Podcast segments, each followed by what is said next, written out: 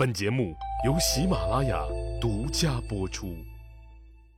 上集咱们说到，说刘邦和英布大 PK，为了一战击溃英布，刘邦冒着英布叛军射出来的密集箭雨，那亲自冲到阵前督战。汉军在灌婴、郦商、晋西、丁富、王熙、昭和刘濞的带领下，个个奋勇争先。顷刻间就把英布叛军的阵地冲得七零八落，叛军也四散而逃。哎，对了啊，刚才咱们听友们可能听到了一个陌生的名字，叫个什么刘濞的。这个人就是刘邦二哥刘仲的儿子。虽然刘仲不争气，但他这个被封为沛侯的儿子刘濞，那可是大大的了不地。虽然才二十出头，但勇猛异常。刘邦很欣赏这个大侄子。刘濞自愿担任敢死队队长，专盯着英布拼命。大冷天的，让自己所有的敢死队队员脱了上衣，赤膊上阵拼杀。事后记者问他：“哎，沛侯，沛侯，为什么打架你总喜欢脱上衣？”刘濞呲着板牙笑了：“嘿，我说记者同志，我不脱上衣脱啥？哎。”我要让我的所有队员都脱了裤子上阵，这战场气氛，哎，是不是有点诡异呀？说刘邦刘老大正举着片刀指挥大军作战，突然一支利箭射了过来，正中刘老大的胸口。幸好刘皇帝穿的是重盔重甲，箭射的不是很深。刘邦知道，这时候一退，那可就完了。前功尽弃，就强忍着剧痛大喊：“凡是杀死敌人的，重重有赏；杀人越多，赏金越大。抓住英布的，加官进爵；砍下他脑袋的，封侯赏地。”大家一听，更是疯了似的往前冲。谁都知道，多杀一个敌人，就是一袋子白花花的银子。要是祖坟冒青烟，能拿下英布，那可就不是什么全家奔小康那么简单了。漫山遍野的汉军追着英布叛军四散而逃，这一逃开，可就刹不住车喽。虽然英布极力组织反扑，但人心散了，退伍不好带呀。终因兵败如山倒，很快就只有退的份了。退了一阵儿，就到了淮河边上了。这时候可是到了初冬了，一个字来形容淮河水，那就是冷。那再冷也比让人把脑袋当瓜切了强吧。惊慌失措、躲无可躲的士兵闭着眼睛就跳下了淮河。冰冷的河水让绝大多数人都手脚抽筋儿，没有爬上岸来，步了屈原的后尘了。英布跳河的同时，刘邦当然也没闲着。大汉王朝的士兵在现场举行了切西瓜大奖赛。等到英布的游泳比赛和刘邦的切瓜大赛两项重大赛事结束以后，英布回过头来再一清点人数，才发现自己的几万大军只剩下千把人了。就这，刘皇帝还觉得不过瘾呢，一直追了两天两夜，直到英布身边只剩下百十来人了。刘邦知道英布大势已去了，这才停止了追击。听友们可能说了，那还不趁机干掉他，等啥？还放虎归山呢？刘老大当然不能放过英布了。一个是自己受了箭伤，行军中哪能静心休养？军营中更没有好的大夫，只能说咱们回大后方静养治疗。再一个就是穷寇莫追。最最重要的一点，还是刘邦看到了英布逃亡的路线，他知道英布必死无疑。怎么的呢？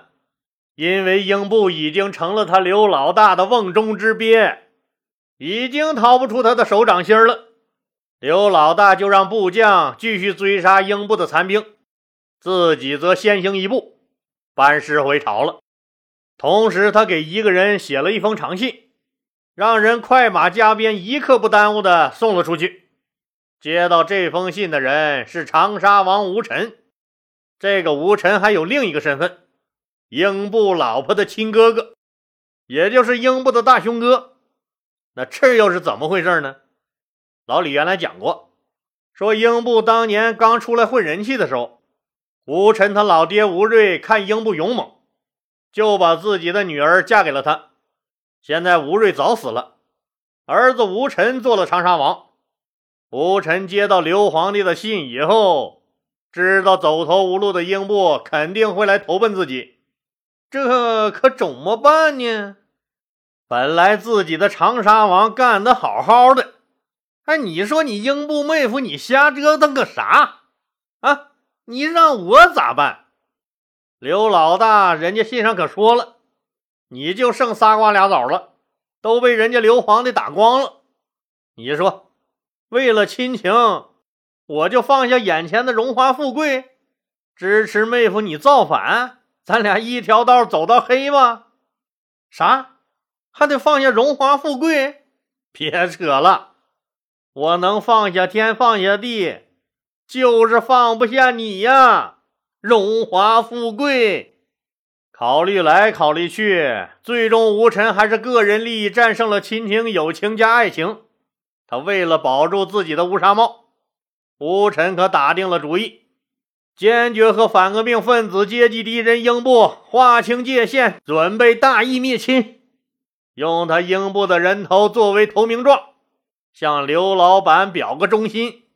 要是再能邀个功、请个赏啥的，拿他英布的脑袋换俩钱儿花花，那可就再好不过了。于是乎，吴臣给英布写了一封信。并派人火速往大陆上去迎接英布。当然，吴臣的信中那肯定是邀请妹夫英布去临湘他的都城避难，俩人合兵一处，共同对付刘老大。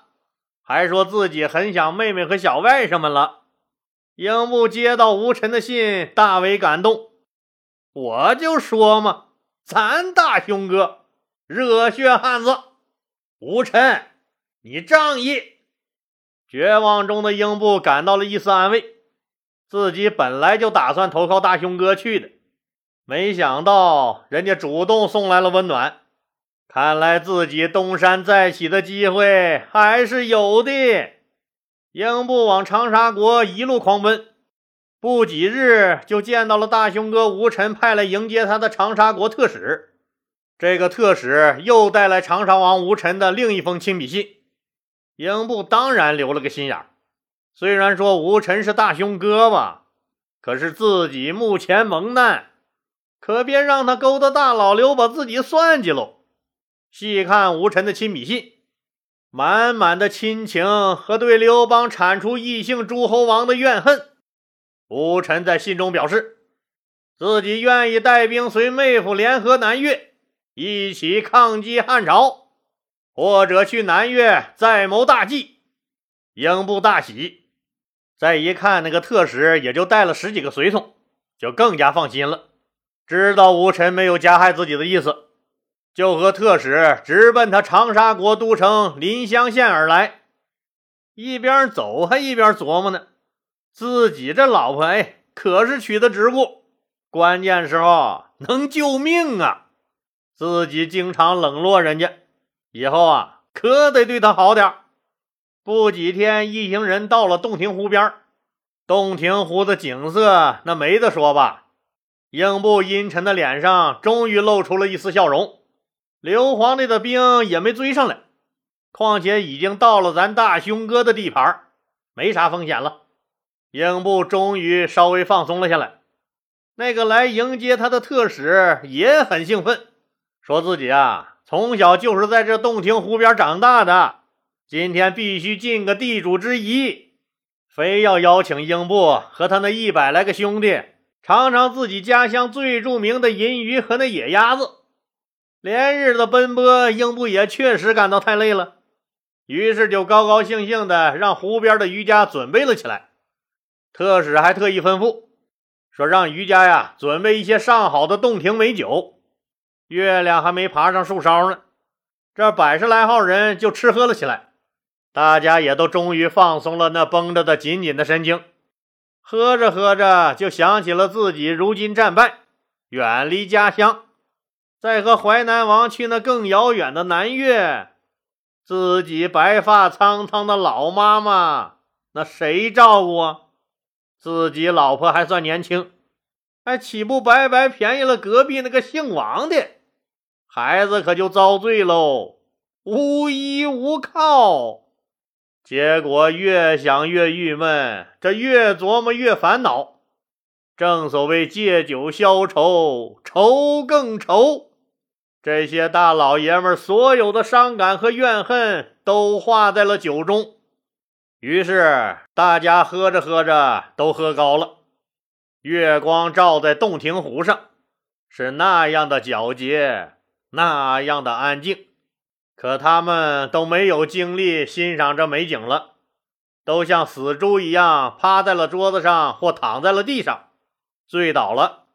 英布在特使的一再劝酒下，也喝得醉眼朦胧，歪倒在了桌子上。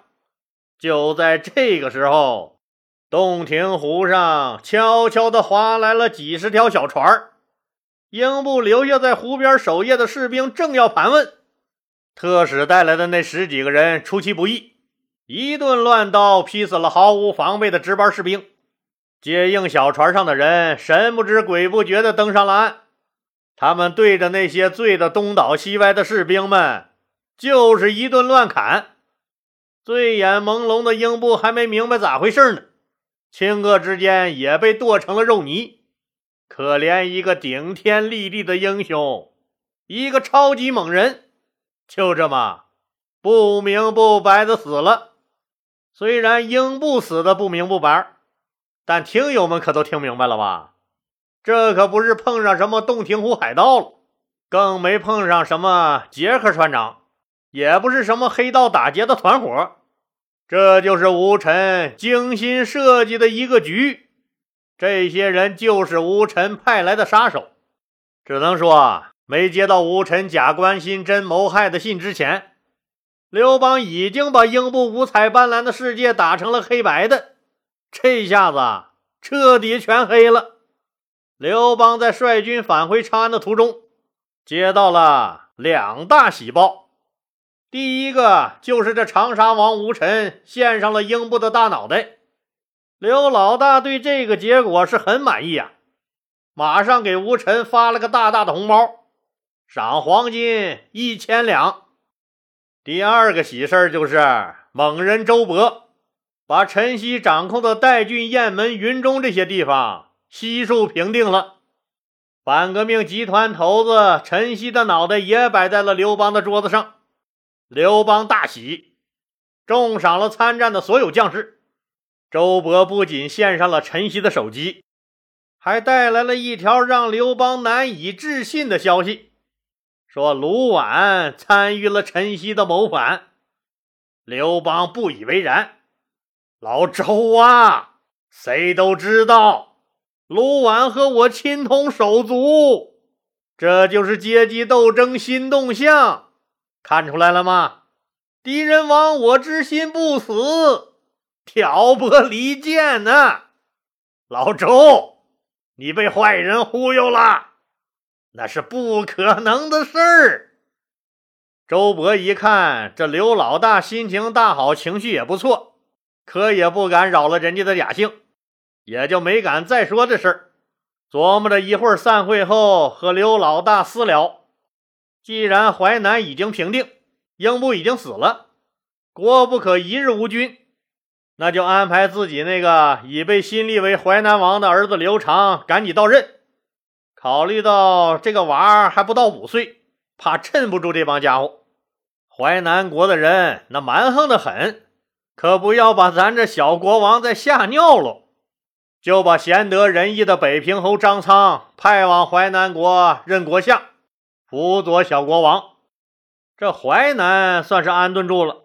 更麻烦的是，英布反叛杀掉了荆王刘贾，说刘贾这些年就顾着跟刘邦东征西讨的打仗了，还没顾得上欣赏身边的花花草草呢。